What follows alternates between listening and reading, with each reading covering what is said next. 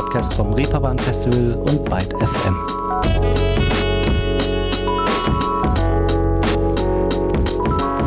Hallo zusammen, willkommen zur dieswöchigen Ausgabe von Ruhestörung.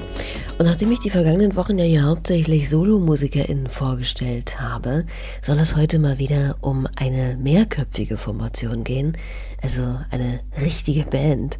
Die kommt aus einer Stadt, in der man sich gemütlich auf den Darm von Karl Marx fläzen kann die eine starke, knallbunte Kunstbubble vorweist und 2025 neben Städten wie Paris, Reykjavik oder Bologna auch den Titel Kulturhauptstadt Europa tragen darf. Chemnitz nämlich. Die treuen RuhestörerInnen unter euch werden vielleicht wissen, dass wir aus eben dieser Stadt schon einmal Blond hier zu Gast hatten. Und heute heißt das Quartett, das ich euch gern etwas näher bringen möchte, Power Plush.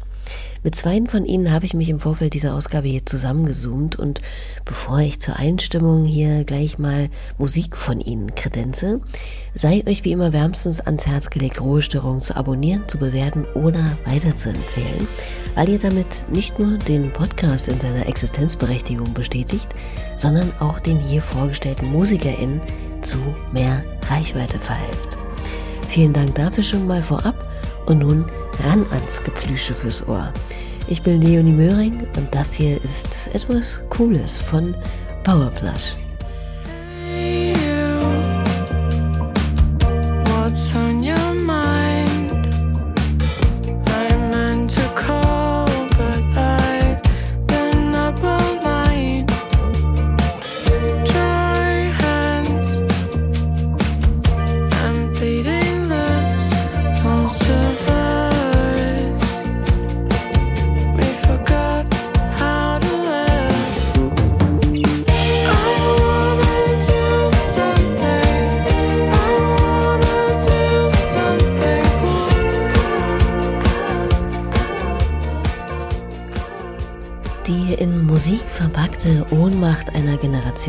zwischen verlorener Zeitverschwendung, diffuser Überforderung und omnipräsentem Druck etwas zu erreichen, sich letztlich einfach nur nach etwas Unbeschwertsein sehnt.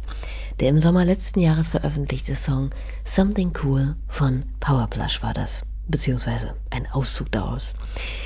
Wenn ich mich nach neuen potenziellen Bands oder Künstlerinnen umsehe für Ruhestörung, ist es für gewöhnlich so, dass ich mich erstmal ausgiebig digital durchs Musikdickicht wühle. Bei Powerplush war das allerdings anders, denn auf Anja, Maria, Svenja und Nino bin ich tatsächlich im realen Leben gestoßen. Man wird's kaum glauben. Und zwar vergangenen Sommer auf einem kleinen, aber feinen Benefizfestival, jenseits von Millionen ist das, auf der Burg Friedland. Das ist so südwestlich von Berlin, irgendwo im Nirgendwo der Niederlausitz. Da haben sie nachmittags als Erste auf der Bühne gestanden und waren mir gleich mal grundsympathisch. Über diesen Auftritt habe ich mit Maria und Anja natürlich gleich erstmal gesprochen und vor allem aber erfahren, dass der sympathische Funke ja scheinbar auch auf die brandenburgische Provinz übergesprungen sein muss, denn die wollte die Band gar nicht mehr so recht gehen lassen. ja, wir sind nicht mehr aus dem Ort rausgekommen. Ich weiß gar nicht mehr, wie der hieß. Irgendwas mit B, oder? Ja. Ich habe auch vergessen, wie er heißt. Ich, ich weiß, kann mich nur noch an Templin erinnern, aber da waren wir ja erst vor kurzem, deshalb. da waren wir neulich erst. Nee, ey, das, das war so witzig, weil wir mussten halt schon die halbe Strecke zum nächsten Festival fahren. Ah, Besco. Weißt du, wie er heißt? Besco! Besco. Ach ja. Genau, wir mussten die halbe Strecke zum nächsten Festival fahren und ich habe, also wir hatten das Gefühl, jeder Ortsausgang ist da abgesperrt. Wir kamen einfach nicht mehr raus. Dann sind wir etliche Kreise gedreht, aber dann haben wir es doch noch geschafft. Aber ja, es war witzig. Ein kleines das Problem Abenteuer. war auch, dass wir alle kein GPS-Signal irgendwie hatten und dadurch auch nicht nach anderen Wegen suchen konnten. Das heißt, wir konnten auch einfach die Karten-App nicht nutzen und sind dann die ganze Zeit, also wir sind ja. bestimmt eine halbe Stunde durch Besko geirrt, bevor wir es irgendwann wieder rausgeschafft ja. haben. ja. Tja, viele Wege führen nach, aber nicht aus Besko heraus. Es ist letztlich aber dann ja doch nochmal gut gegangen für die Chemnitzer Band, die im Übrigen laut eigener Aussage mehr oder minder miteinander verkuppelt wurde.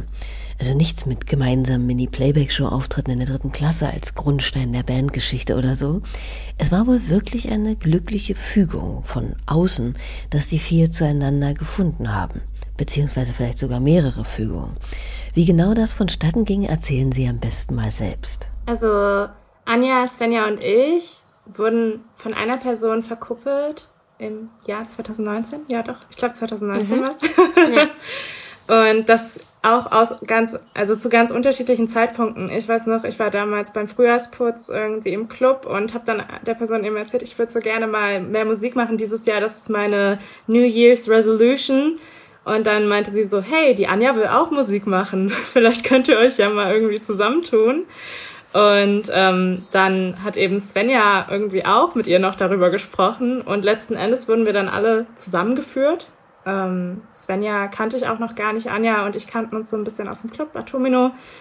Und ja, dann irgendwann haben wir uns einfach mal getroffen, fanden uns sympathisch und haben dann ein bisschen in unseren jeweiligen WG-Zimmern auf der Akustikgitarre rumgeklimpert und gemerkt, dass das irgendwie ganz schön ist, was wir zusammen machen könnten. Ja, voll. Ja, und dann? Ja. Das Witzige ist aber auch, also wir kommen ja gar nicht ursprünglich alle aus Chemnitz, sondern das Schicksal hat uns schon vor Jahren auf unterschiedlichen Wegen alle in diese Stadt geführt, damit wir im Jahre 2019 letztendlich miteinander verkuppelt werden konnten. So, so nämlich. Ja. Kommen eigentlich alle gar nicht, also Nino, äh, unser Drummer, der kommt wirklich aus Chemnitz, das ist so ein Chemnitzer Urgestein. Und ansonsten, ich komme aus der Region, Maria kommt aus dem Süden, aus der, von der Schwäbischen Alb. Und Svenja ist ein Nordlicht. Aus Schleswig-Holstein, ja. Melting Pot Chemnitz sozusagen. Aber für sowas hat die Stadt in Sachsen auch einfach genau die richtige Größe, glaube ich. Sie ist weder zu groß, sodass alles oder jeder und jede droht in der Anonymität zu versinken, noch zu klein, als dass es keine Möglichkeiten des Neu-Kennenlernens mehr gäbe. Und dann muss ich einfach mal sagen, dass die Szene da einfach, tja, zu stimmen scheint, wenn man es mal so plump ausdrücken möchte. Wenn ich mich nämlich mit Menschen unterhalte, die aus der Ecke dort kommen, wird mir immer wieder bestätigt, dass der Ruf von Chemnitz als eine zonige, plattenbaugraue Stadt mit Nazi-Problem wirklich mal abgestaubt gehört. Was jetzt natürlich nicht heißt, dass es dort keine Probleme gibt, aber wenn Nazis oder der DDR-Pief tatsächlich alles wäre, was die Stadt verkörpert, dann wäre sie ja wohl nicht zu bereits erwähnter Kulturhauptstadt 2025 gewählt worden, zum Beispiel, sondern eine der anderen Kandidaten, wie Hannover oder ich weiß nicht, wer noch im Rennen war, Nürnberg, glaube ich.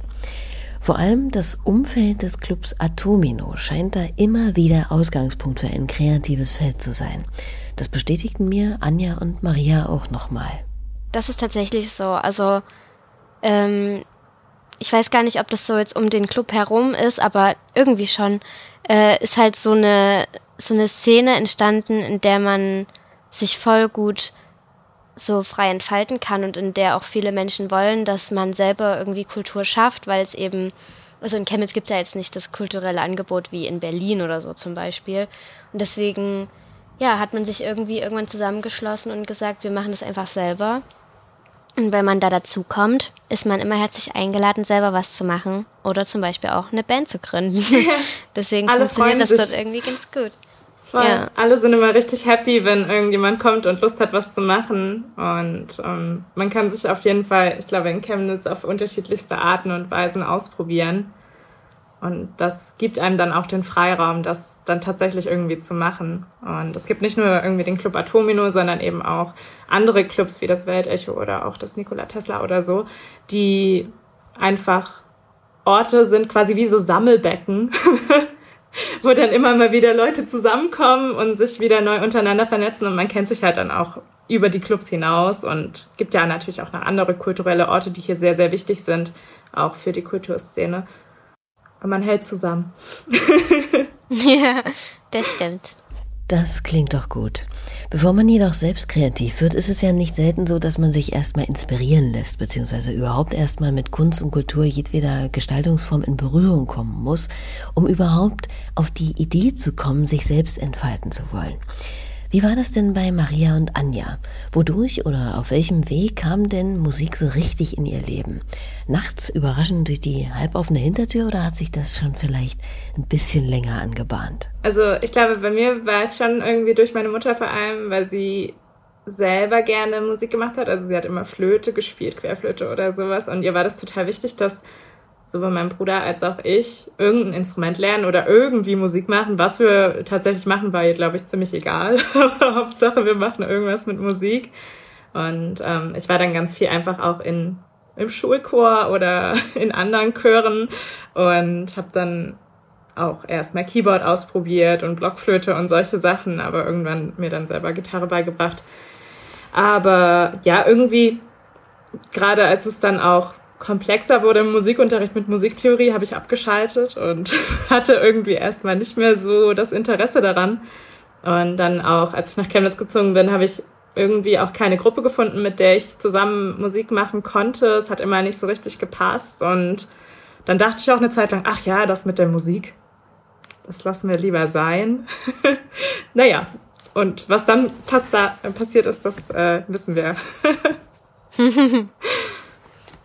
ja, bei mir war das auch, also durch meine Familie tatsächlich gar nicht. Ich bin die Einzige, die irgendwie sowas in der Art macht, auch Kreatives oder so. Ähm, aber in der Schule, also meine ganzen Friends, die haben halt Musik gemacht und dann habe ich auch irgendwann, also ich habe vor allem immer gesungen, auch im Kindergarten bei so Theaterstücken oder so habe ich immer übelst gern gesungen und ähm, ja, dann ganz viel im Schulchor. Ich glaube, dadurch, dass wir das auch gemacht haben, so in Chören zu singen, äh, sind auch diese Harmonien bei uns in der Band entstanden. Ich glaube, so Mehrstimmigkeiten, das wurde uns dadurch so ein bisschen mitgegeben.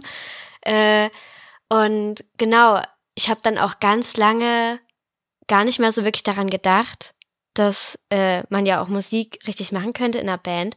Und dann habe ich die zwei Mäuse Svenja und Maria gefunden und dann noch die dritte Maus Nino. Und seitdem will man eigentlich kaum noch was anderes machen. Zum Glück. Und die harmonische Mehrstimmigkeit, die eben angesprochen wurde, die ist tatsächlich ein sehr augenscheinliches Merkmal, finde ich, dieser zartkräftigen Indie-Formation, wie man hier zum Beispiel im Song Running Circles schön hören kann. I can't believe what just happened to me. I forgot how to Das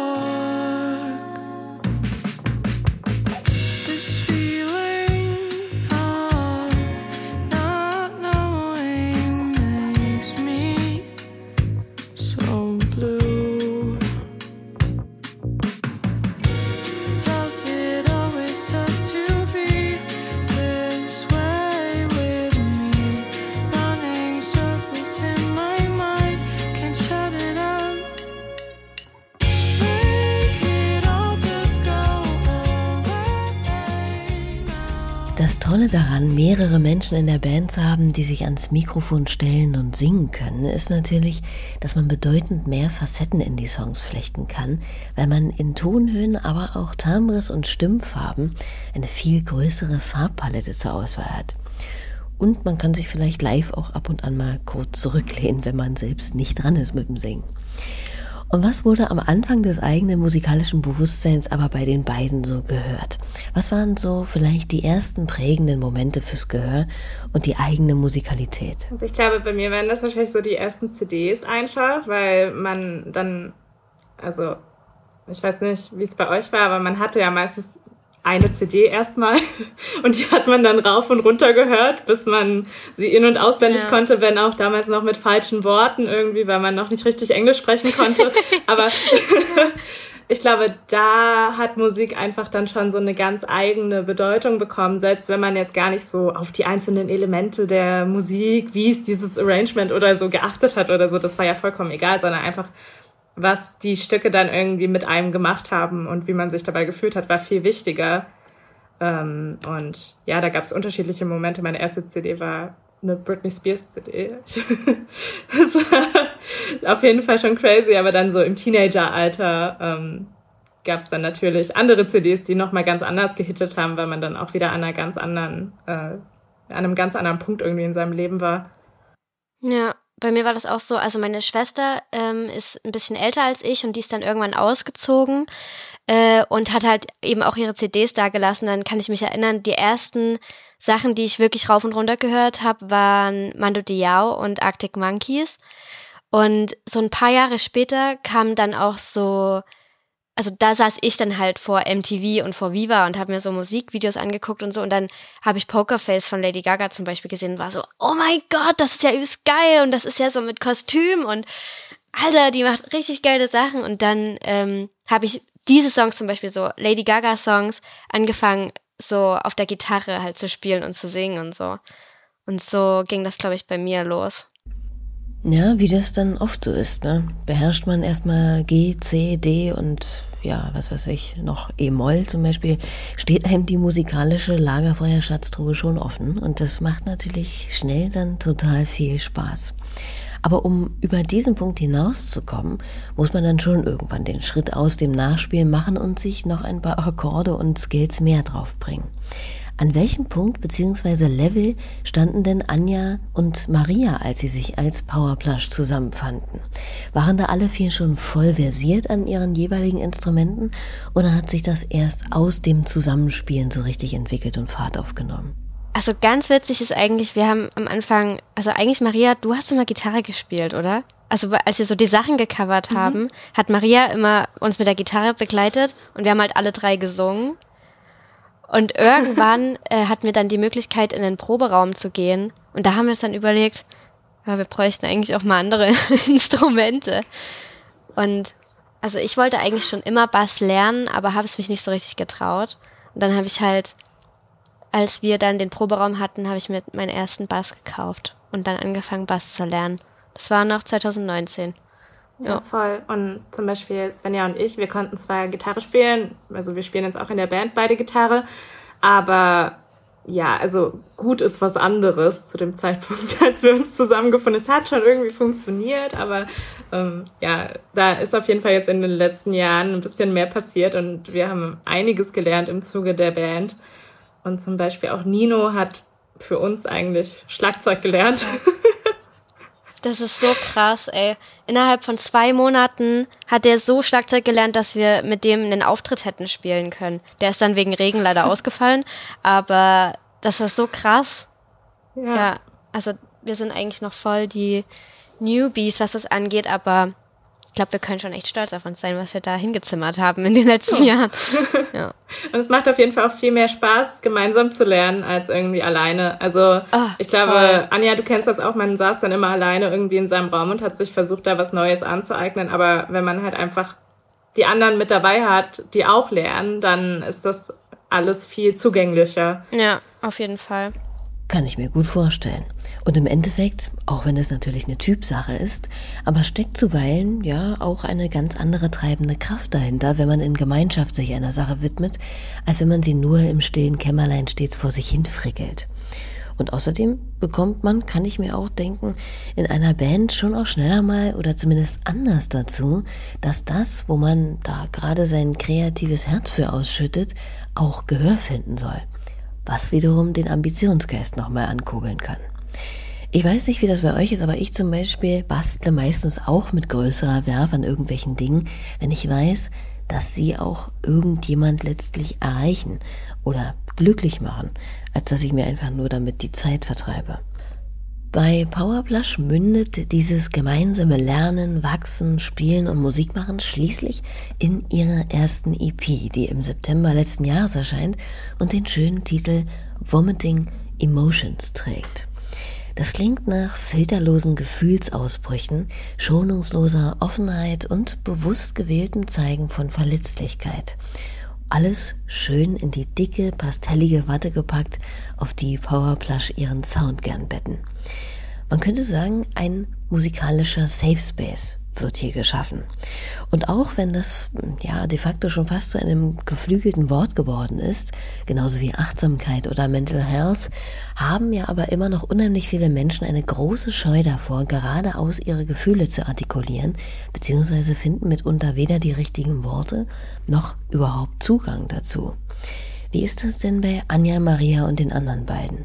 Ist der EP-Titel tatsächlich gelebtes Credo der Band? Und wenn ja, wie sind sie denn dahin gekommen? Ich glaube, wir sind alle vier sehr sensible Menschen. Und ähm, irgendwann in unserem Leben haben wir halt irgendwie mal mitgekriegt, dass es uns eigentlich besser damit geht, wenn wir halt mit so äh, Gefühlen oder Zeiten, in denen uns es, in denen es uns nicht gut geht, wenn wir damit halt offen umgehen. Und ich glaube, das haben wir einfach mit in die Band reingenommen, oder? Ich weiß nicht, Maria, wie du das mit sagen würdest. Also ich hatte Glück, irgendwann auf einen Freundeskreis zu treffen, in dem halt alles so offen angenommen wurde, ähm, wie es halt war und in dem konnte ich mich entfalten und irgendwann will man da ja nicht mehr zurück. Also man will, will ja nicht mehr wieder in den Zustand, in dem man äh, nicht mehr über sowas spricht und sowas und deswegen haben wir das einfach mit in die Band genommen. Ja, das würde ich auch so unterschreiben. Ich glaube auch, dass wir einfach dann auch durch unsere Freundeskreise das schon so ein bisschen gelernt hatten, dass es, also dass es möglich ist, einen anderen Umgang zu haben mit Emotionen, mit auch Phasen, in denen es einem nicht gut geht, dass es nicht bedeutet, dass man irgendwie sich verstecken muss oder da irgendwas zurückhalten muss. Und das hat uns dann, also ich glaube, es ist tatsächlich so, wie Anja das sagt, dass man dann nicht mehr zurück möchte, aber auch nicht mehr kann so richtig, weil man halt irgendwann auch diese diese Schranken, die man da auch selber sich eingebaut hat über über die Jugend meistens ja wahrscheinlich oder Kindheit, was weiß ich, dass man diese halt irgendwann mal überwunden hat und dann sind die offen. Also dann sind die, ich weiß gar nicht, wie es, wie, also wie man es überhaupt anders wieder machen könnte. Naja, besser ist's auch. Aber so schön und wünschenswert dieser, ja, maskenlose Umgang mit der eigenen, aber auch der Innenwelt von anderen ist, die Zusammenarbeit innerhalb der Band ist dann doch sicherlich aber auch ziemlich intensiv, oder? Ja, es ist schon auch intensiv, ja. Ähm, also es ist schon auf jeden Fall auch intensiv, auch einfach, weil wir eigentlich ähm, jederzeit irgendwie da auch die Emotionen ausbrechen können und man dann auch in den Momenten halt irgendwie damit umgehen möchte oder muss. Muss ist vielleicht ein bisschen blödes Wort jetzt an der Stelle, ähm, weil so ist es uns ja eigentlich am liebsten, dass wir dann direkt irgendwie eingreifen können oder unterstützen können, zuhören können. Ähm, aber irgendwie es ist zwar intensiv, aber es ist nicht anstrengend, sondern es ist, es gehört einfach dazu. So, es ist halt einfach Teil unseres zwischenmenschlichen Umgangs in der Band miteinander und hilft uns, glaube ich, auch dabei, halt Konflikte vorzubeugen. Übel. Man weiß halt immer, woran man beieinander ist, wenn es halt auch so mal kleine Unstimmigkeiten gibt oder so, die es ja in der Gruppe immer gibt oder öfter. Ähm, aber dadurch, dass wir das halt nicht so richtig sich auf bauschen lassen, sondern es direkt rauslassen. Ähm, ja, wissen wir einfach immer, woran wir beieinander sind und es gibt halt keine richtigen Clashs, würde ich sagen. Deswegen, weil wir wissen, wie es einander geht, können wir auch Rücksicht auf bestimmte Sachen nehmen und ja, deswegen ist der Umgang miteinander einfach ähm, oh dadurch auch einfach. Ja, wenn man erstmal so ein gewisses Maß an Offenheit miteinander erreicht hat und eine Gesprächsebene geschaffen ist, dann ist das Miteinander um einiges leichter.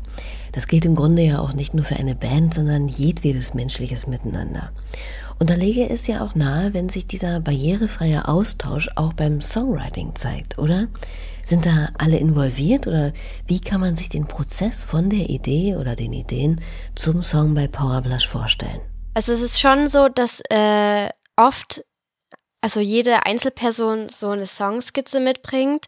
Das kann manchmal schon ein fast fertiger Song sein, der ähm, von der ersten Strophe bis zum allerletzten Refrain über die Bridge alles schon hat, bloß die Instrumentierung fehlt noch. Manchmal ist es so, dass an dem fertigen Song dann nochmal komplett alles umgestellt wird. Äh, Manchmal ist es aber auch so, dass äh, es quasi zum Beispiel eine Strophe gibt und ein Refrain und den Rest schreiben wir gemeinsam oder so. Also das ist, äh, entwickelt sich auch gerade irgendwie nochmal ein bisschen anders, finde ich, das Songwriting. Ähm, aber es ist schon so, dass äh, überall so von jedem dann am Ende was drinne ist, weil das quasi nie ein komplett, also es entsteht aus von einer Einzelperson nie ein komplett fertiger, fertiger Song, den man dann einfach nur noch aufnimmt. Voll, so. wir komponieren eigentlich dann immer gemeinsam zu Ende. also, ich glaube, es anders, ich weiß gar nicht, ob wir das anders könnten.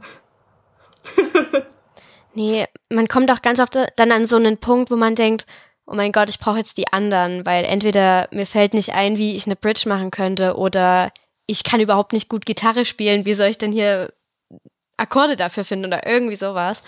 Ähm, deswegen, ja, funktioniert das, also der, der kleine, das kleine Pflänzchen kommt meistens von einer Einzelperson und dann wird das aber gemeinsam gegossen und gepflegt, bis dann ein Song draus wird. Ja. Oder ein Baum. Oder ein Baum. ein Songbaum. Ja, oder vielleicht auch gleich ein ganzer Wald. Ein Wald, ja.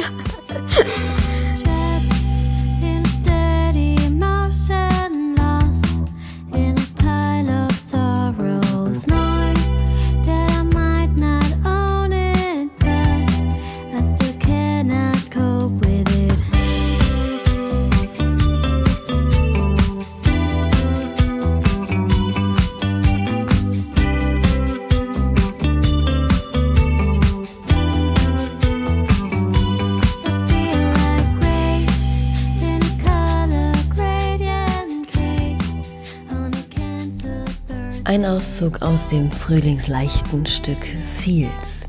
Der ist ebenfalls auf ihrer EP zu finden und wenn man mal einen Blick auf das Label wirft, unter dem diese veröffentlicht wurde, dann liest man da Betonklunker-Tonträger.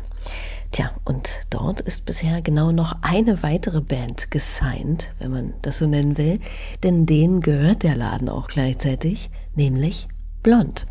Also jenem Chemnitzer Trio, die ich vorhin hier schon mal kurz erwähnt habe, musikalisch nochmal vorgestellt, diese hier.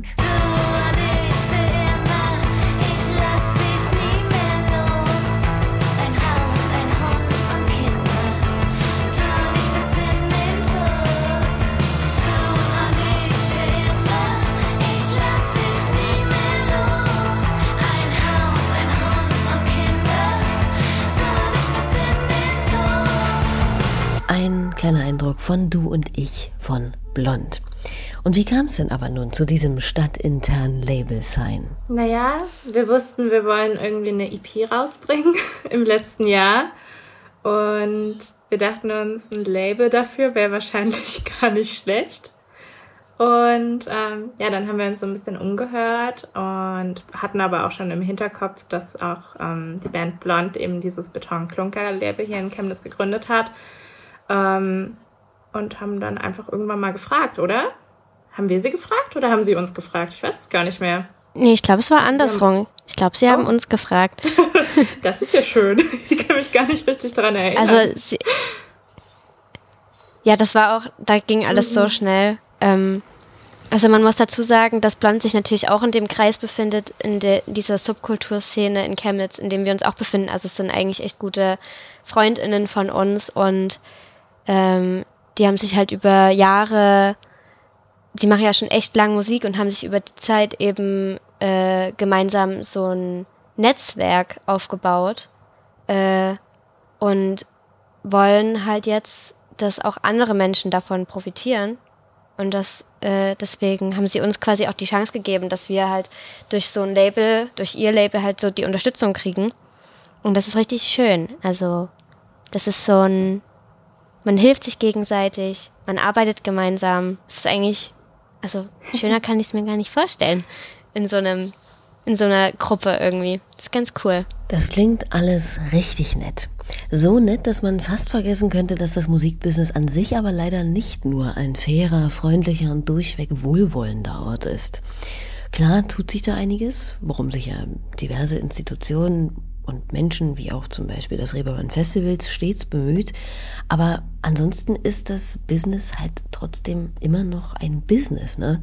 Kommen sich Powerplush in Anbetracht dieser wirklich tollen Community nicht manchmal ein bisschen so vor, als würden sie in einer, sagen wir mal, von der Realität ein klein wenig abgekapselten Bubble unterwegs sein? Ich glaube schon. Also Anja sagt gerne, wenn das für dich nicht so ist oder oder wie das für dich doch. so ist. Aber ich, doch, also doch. persönlich würde ich sagen, ich glaube schon, dass wir uns der Tatsache bewusst sein, dass wir so ein bisschen auch in der Blase wohnen oder leben äh, und auch unsere Tätigkeit in dieser vielleicht auch ausführen, aber da, also das ist jetzt nichts Überraschendes in dem Sinn, sondern wir können halt in dieser Blase auch uns so entfalten, wie wir das irgendwie wollen und ähm, die Räume einnehmen, die wir für uns brauchen.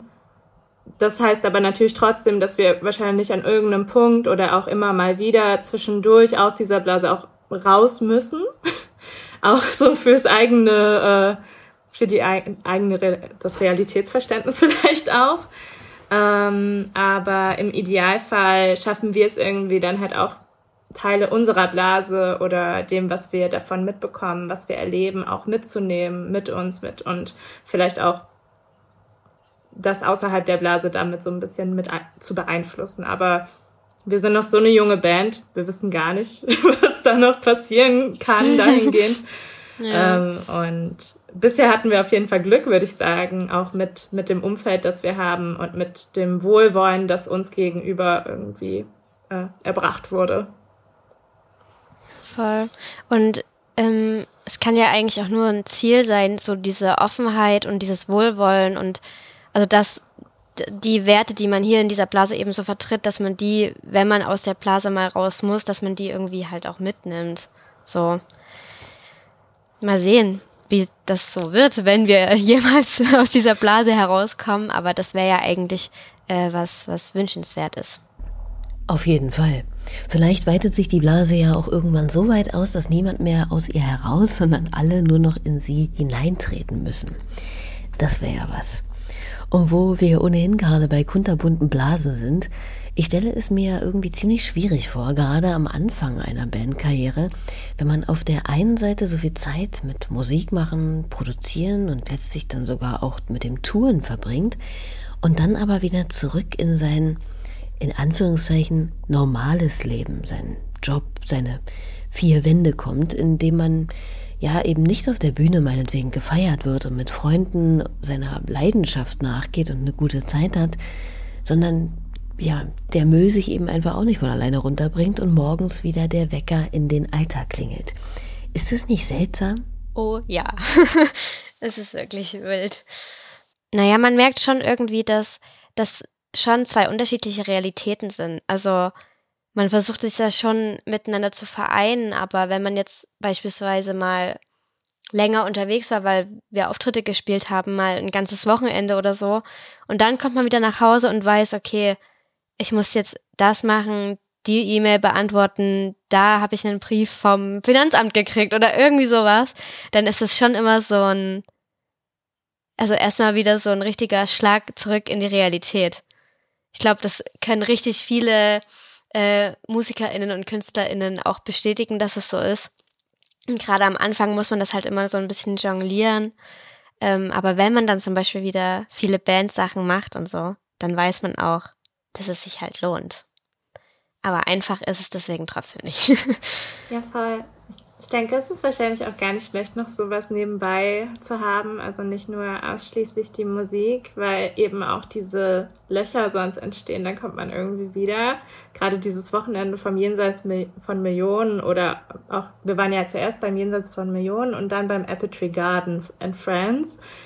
Und danach war es so, als, als würde man in so ein übelstes Loch fallen, weil wir halt so eine intensive Zeit auch hatten. Also ich bin sehr gespannt, wie das dann zum Beispiel auch wird, wenn wir mal länger auf Tour sind. Mm, und dann ist es vielleicht auch gar nicht so schlecht, dass man irgendwas hat, was man dann prinzipiell zu tun hat, wenn auch es ein krasser Kontrast ist. Voll. Also es gibt ja auch schöne Sachen, keine Ahnung. Wir machen ja auch zum Beispiel grafisch Sachen, Illustration und sowas das macht man ja auch trotzdem gern. Es ist halt bloß immer dieses, man ist wieder zurück in den eigenen vier Wänden und dann hat man vielleicht auch, bevor man los ist, Sachen aufgeschoben und nicht gemacht und liegen lassen und dann kommt man eben dahin wieder zurück und dann ist es immer so, ach, warum? Warum Vergangenheits-Anja? Wieso hast du das getan? Ja, das kennen wir vermutlich alle, weil man eben in dem Moment denkt, ja, da kümmert sich dann eben mein Zukunfts-Ich drum macht's aber manchmal nicht. Auf jeden Fall stelle ich mir diese Situation schon ziemlich herausfordernd vor. Vor allem ist ja auch diese, also die Lebensweise, nur um nochmal ganz kurz was dazu zu sagen, die Lebensweise, wenn man unterwegs ist, ist ja auch so anders. Du merkst, also du hast zwar nicht deine eigenen vier Wände und dein eigenes Bett, aber du hast halt so die Sachen, die du gerade so brauchst und ansonsten halt nur die Leute, mit denen du die ganze Zeit unterwegs bist und irgendwann brauchst du halt auch nicht mehr. Also du, du hast so die Essenzen und du hast einen Plan. Heute spielen wir da um die Uhrzeit, dann fahren wir dahin und dann gibt's da Essen und dann fahren wir dahin und sowas.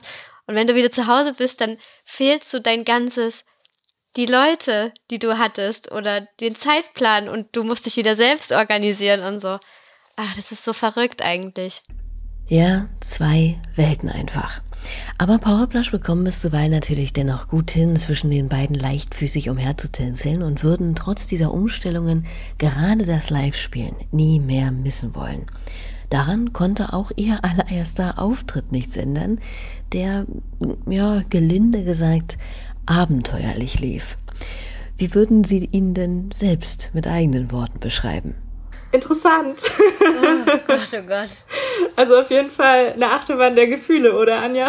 Äh, ja, es war wirklich eine Achterbahn. Das kann man so sagen.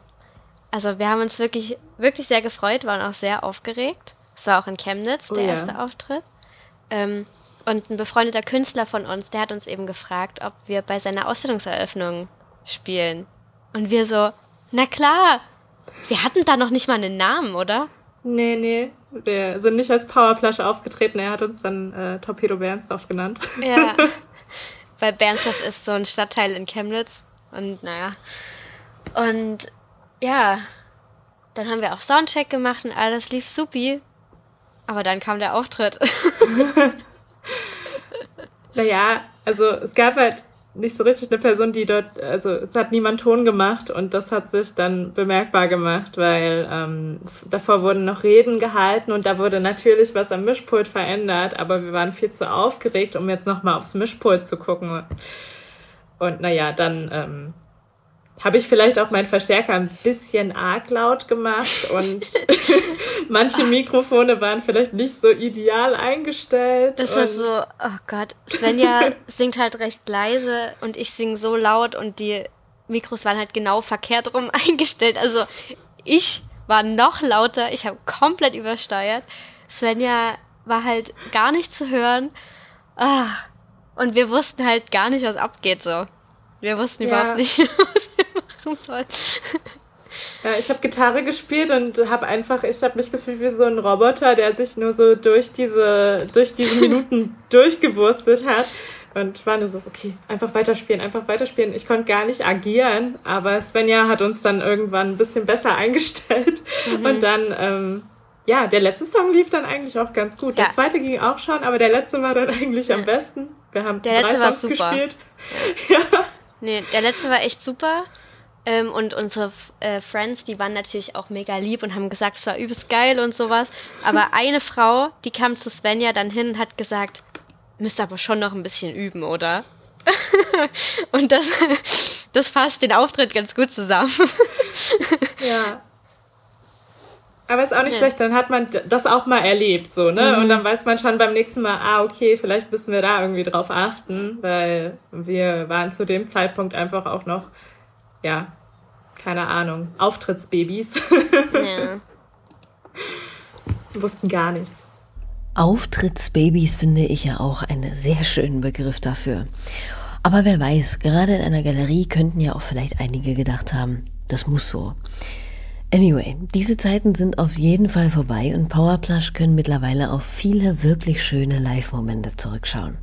Was ist denn da vielleicht besonders im Kopf geblieben bisher? Na, also auf jeden Fall unsere Release-Show von der EP letztes Jahr, würde ich oh, sagen. Ja. Das also das schön. war, da hat der Ton war super, das Licht war super schön. Wir haben ja auch ganz selten zum Beispiel nur eine Lichtshow äh, und dann hatten wir da aber eine Person, die Licht gemacht hat und die Hütte war voll. Es war in Chemnitz im Weltecho und es war wirklich ein sehr, sehr, sehr schöner Abend und alles hat geklappt, nichts ist schief gegangen. Also mhm. es können ja auch immer irgendwelche Sachen schief gehen, ja. man hört sich nicht richtig, Seite reißt, was weiß ich. Ja. und ähm, ja, also für mich ist es wahrscheinlich unsere Release-Show, das ist so der beste Auftritt ever. Mhm.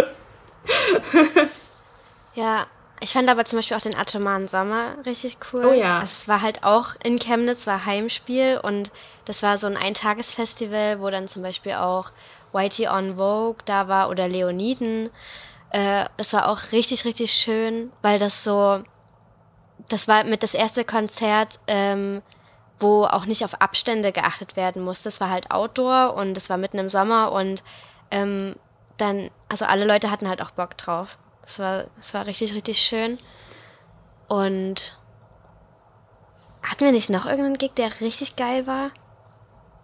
Mm, na, auf jeden Fall der in der Groove Station, würde ich sagen. Ah, der ja, war genau. ziemlich gut. Ja, der war auch schön. Das war unser erstes Headliner-Konzert. Ja. Ja. Und auch Das unser letztes schön. Konzert letztes Jahr, ne? Ja, das letzte Mhm. Konzert, das war dann auch mit Masken und so, aber trotz alledem irgendwie, also man hat sich gar nicht so abgeschottet gefühlt vom Publikum, wie das manchmal dann auch ist, wenn Menschen irgendwie Masken tragen bei den Konzerten, was ja total gut und auch wichtig ist, einfach Ja, aufgrund der pandemischen Situation. Also an der Stelle vielleicht einfach mal auch mein Bekenntnis, dass ich das gut fand, dass die Leute da die Ja. Maske getragen haben. Aber nichts, nichtsdestotrotz haben sie mitgesungen und voll getanzt und Ja. ähm, Das ist so, also von vorne bis hinten alles gut. Man verspielt sich ja immer irgendwie. Ähm, aber das hat halt dann einfach keine Rolle mehr gespielt, weil die Leute einfach die Texte von uns kannten, weil die Moshpits gemacht haben, weil die so einfach mit dabei waren und halt vo voll anwesend und man quasi nicht ja einfach so als Belustigung gespielt hat, sondern das war für die auch ein Ding, so wie es für uns ein Ding war und das ist schon echt richtig, das ist ein übelst geiles Gefühl. Also das ist schon krass auf jeden Fall. Ja, Ja, gab es schon auch ein paar letztes Jahr. auch, ja, ich kann gar nicht aufhören zu erzählen. So, ich denke die ganze Zeit über die Konzerte nach, die so schön waren. Weil wir haben ja auch richtig viele Support-Konzerte gespielt und da gab es halt auch echt extrem verrückte Momente für uns, weil wir, also erstens geht man ja irgendwie als junge Band nicht davon aus, dass die Leute, die dort irgendwie zu einem Konzert gehen, sich über einen freuen, weil, weil die sind ja wegen einer anderen Band dort. Und dann, keine Ahnung, bei den Leoniden zum Beispiel hatte jemand extra ein Schild gebastelt, auf Ja. dem dann drauf stand, schön, dass ihr da seid, Powerplush, das beim Merchstand abgegeben. Oder bei Jeremias jetzt auch im Oktober erst haben die Leute mitgesungen und das ist einfach, ja, also das, darauf kommt man dann erstmal nicht so, nicht so wirklich klar. Das glaube ich gern. Und Powerplush hat sogar schon eine kleine Live-Spezialität für das geneigte, tanzwürdige Publikum kreiert. Keinen Mosh oder Circle Pit, sondern den Polonaise Pit, habe ich gelesen. Und ja, der ist genau das, wonach er sich anhört. Ja, ähm, am Anfang hat man sich natürlich so Gedanken gemacht, wie könnte man die Leute denn dazu animieren, dass sie mitmachen.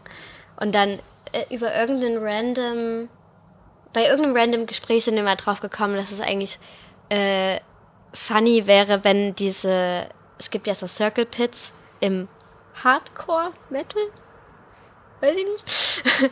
Und ähm, es gibt ja die ganz klassische Party-Polonaise, dass es, äh, ob es denn nicht witzig wäre, das miteinander zu vereinen. Und dann haben wir das bei ein paar Konzerten mal ausprobiert. Es war auf jeden Fall eine witzige Phase. Ja. Da, da hatten wir dann zum Beispiel beim Picknickkonzert auf den Picknickdecken ganz viele kleine Polonesen, die im Kreis gerannt sind. Das war, war schön. War eine gute Zeit. Ja. Und meistens verstehen es die Leute auch gleich. Voll, ja. Sehr hübsches Bild, wenn man sich mal vorstellt, dass da auf einer großen Wiese viele kleine Polonesen auf den Decken kreisen. Auch etwas bekloppt, aber schön. Und etwas bekloppt, aber schön ist auch die zweite Sache, die sich bei Powerplush allmählich auf Tour zu etablieren scheint. Denn so wie ich das äh, irgendwo aufgeschnappt habe, führen die vier auch immer ein mobiles Nagelstudio mit sich herum, das sie natürlich für sich nutzen, von dem auf Festivals zum Beispiel aber auch andere Bands partizipieren. Ja, das sind wir. Powerflash, das mobile Nagelstudio. Das hat sich irgendwann so ergeben. Also wir nehmen immer viele bunte Nagellackfarben mit äh, für die Gigs, weil wir wollen ja auch scheinen, gut aussehen.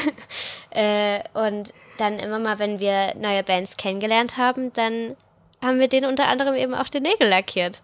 Oder sie konnten sich selber die Nägel lackieren und bei uns sich aus unserer Vielfalt an Farben ähm, das Schönste für sie passend aussuchen.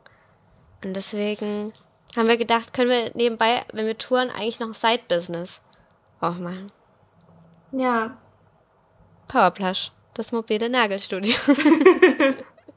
Jetzt auch in deiner Stadt. Ich höre schon, hier steht definitiv ein großes, durchdachtes Business an. Ah, vielen Dank, ja. Der Pitch ist schon vorbereitet, ich sag's nur so. Ja, es ist eigentlich ganz sweet, weil wir dann auch manchmal vor Gigs mit anderen Bands äh, Fotos zugeschickt bekommen, ähm, wo dann ja. irgendwie die Leute schreiben, wir sind ready für euch und die Nägel sind schon lackiert oder eben noch nicht. Ja, ähm, ja aber das ist sehr, sehr sweet irgendwie, dass sich das so etabliert hat.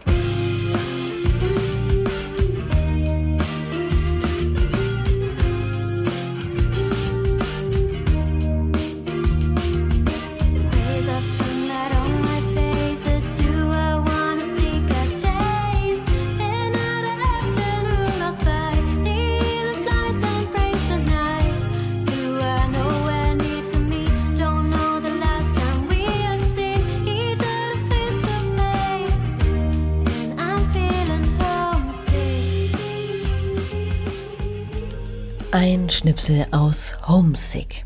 Ein Gefühl, das ein, so schön es auf Tour eben auch sein kann, gern trotzdem mal ein gehöriges Loch in die Magengrube fressen kann. Vor allem dann, wenn man mit dem Ort, wo man lebt, auch so verbunden ist wie Powerplush. Und nun haben wir schon etwas über Chemnitz gesprochen und es ist vielleicht schon durchgeschimmert, dass es durchaus lohnenswert sein kann, der drittgrößten Stadt in Sachsen mal einen Besuch abzustatten. Ich habe das in diesem Jahr ja tatsächlich mal vor und habe mir natürlich aber auch für euch, mal ein paar Tipps eingeholt, wie man denn eigentlich den perfekten Tag, beziehungsweise meinetwegen auch vielleicht ein richtig gutes Wochenende in Chemnitz verbringen könnte. Was darf da nicht fehlen? Okay, ein richtig gutes Chemnitz-Wochenende. Kommt natürlich immer ein bisschen drauf an, in welcher Jahr Jahreszeit man die Stadt besucht. Aber gehen wir jetzt mal davon aus, es ist Sommer. Dann würde ich auf jeden Fall den Stausee Oberrabenstein empfehlen und dort eine Runde planschen gehen. Bisschen Ein, nostalgisch in Kosmonaut-Erinnerungen ja. schwelgen. Da hat nämlich früher immer das Kosmonaut-Festival stattgefunden. Wir weinen ihm immer noch hinterher. Ähm, genau. Und wenn man dann fertig ist mit Planschen, sollte man sich auf jeden Fall natürlich den Karl-Marx-Kopf anschauen, weil das ist ein Must-See, ein touristisches Must-See. Ähm, es gibt jetzt sogar auch Karl Marx Darm in der Stadt. Der ist quasi im Größenverhältnis an, an den Karl Marx Kopf orientiert. Ähm, sollte man in dem Zuge einfach auch noch besichtigen. Auf jeden Fall. Da und, kann man sich auch ähm, drauf chillen und so. Ja, das ist ganz es cool. ist überraschend bequem auch. Und im Grunde ist man dann ja auch schon in der Nähe vom Schlossteich. Den kann man sich dann eigentlich auch gleich noch anschauen. Vielleicht ein kleiner Abstecher zu Elmina oder so, um was zu snacken. Genau, das ist eine übelst gute Idee. So Tretboot fahren auf dem Schlossteich, dann bei Elmina was snacken. Und abends könnte man ins Balboa gehen. Oder muss man eigentlich ins Balboa muss gehen? Man. Ja. ins Balboa Beste gehen, Bar ja. in Chemnitz City. Ja, auf dem Marktplatz gibt es noch so veganes Eis, das ganz lecker ist. Valentina oh, ja. heißt das. Und ähm, ja, wenn die Clubs offen haben, dann natürlich einen der super guten Chemnitzer Clubs ausprobieren. Oder alle. Oder alle. An einem Abend. Ja. Es gibt ja auch so ein Konzept, das heißt Weekender. Falls ihr zufälligerweise an diesem Wochenende in Chemnitz seid, dann könnt ihr euch einen Pass holen und kommt dann in alles rein. Ist auch nicht schlecht. Ja, das ist echt cool. Also man muss schon sagen, ob Nagelstudio oder Chemnitz Guide, die Mädels haben es mit dem Werben ganz schön gut drauf. Also mich haben sie zumindest im Sack. Und was macht man im Winter in Chemnitz? Dann könnt ihr auf jeden Fall den Tag abpassen, an dem der Chemnitzer Weihnachtsbaum aufgestellt wird. Weil das ist immer wirklich ein Happening. Das bewegt die Stadt. Und dann könnt ihr auch gleich euch dort mit den Menschen unterhalten, wie scheiße der Baum dieses Jahr ist. Au ja. Meckern ist ja definitiv etwas, das zumindest BerlinerInnen auch richtig gut können. Aber ich denke, ich werde trotzdem eher die Sommervariante mal auschecken. So, und bevor wir hier bei dieser Ausgabe von Ruhestörung auschecken und ich entschuldige mich jetzt schon in aller Form für diese alberne Wortspielerei, wollen Anja und Maria aber auch noch neben ihren Chemnitz-Tipps ein paar musikalische Empfehlungen loswerden, womit sie sich musikalisch gesehen eben gerade den sich zurückziehenden Winter versüßen. Also was mir jetzt auf Anhieb einfällt, weil wir, wir haben ja auch eine Playlist, unsere PP Hot Releases, wo wir jeden Monat so Sachen hochladen, die uns gefallen. Deswegen, ähm, ich finde den neuen Flume-Song mit Maya zusammen. Richtig geil. Der heißt Say Nothing. Den finde ich supi. Ja,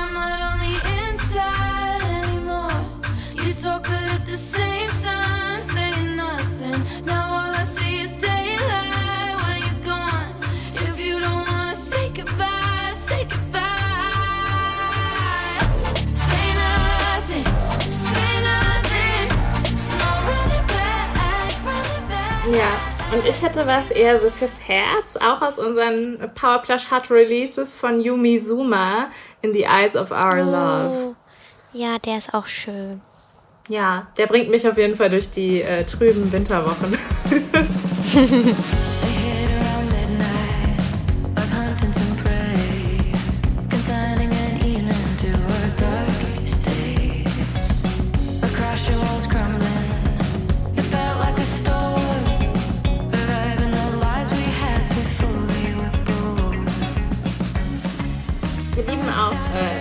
sehr die Band Lime Garden oder New Dad.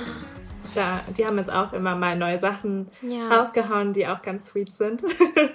ja, und die Lobsties, Lobsterbomb, haben auch neulich einen neuen Song rausgebracht. Ja, auf jeden. Fall. Mit denen haben wir zum Beispiel schon mal, die haben uns schon mal in unserem Nagelstudio besucht. die haben uns auch supported bei unserer Release-Show, die sind echt cool. Sense heißt der, glaube ich. Ja, Sense oder Senses? Senses.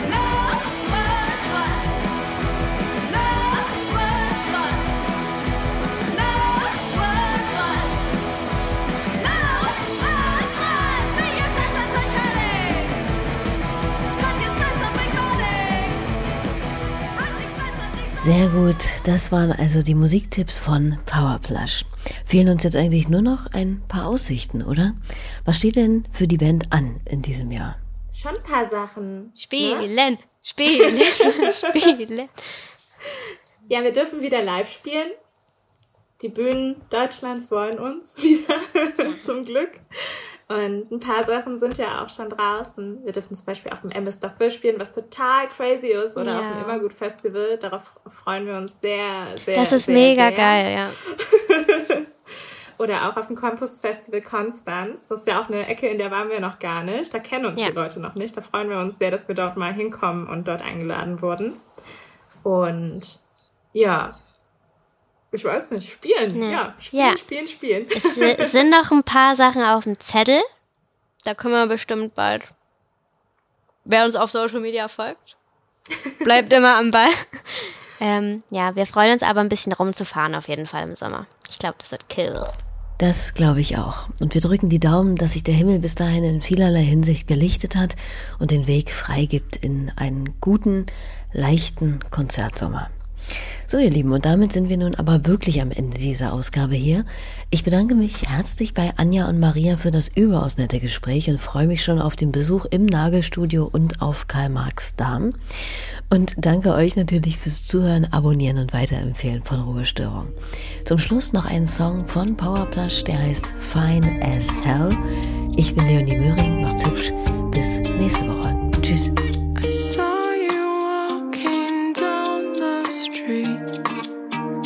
today.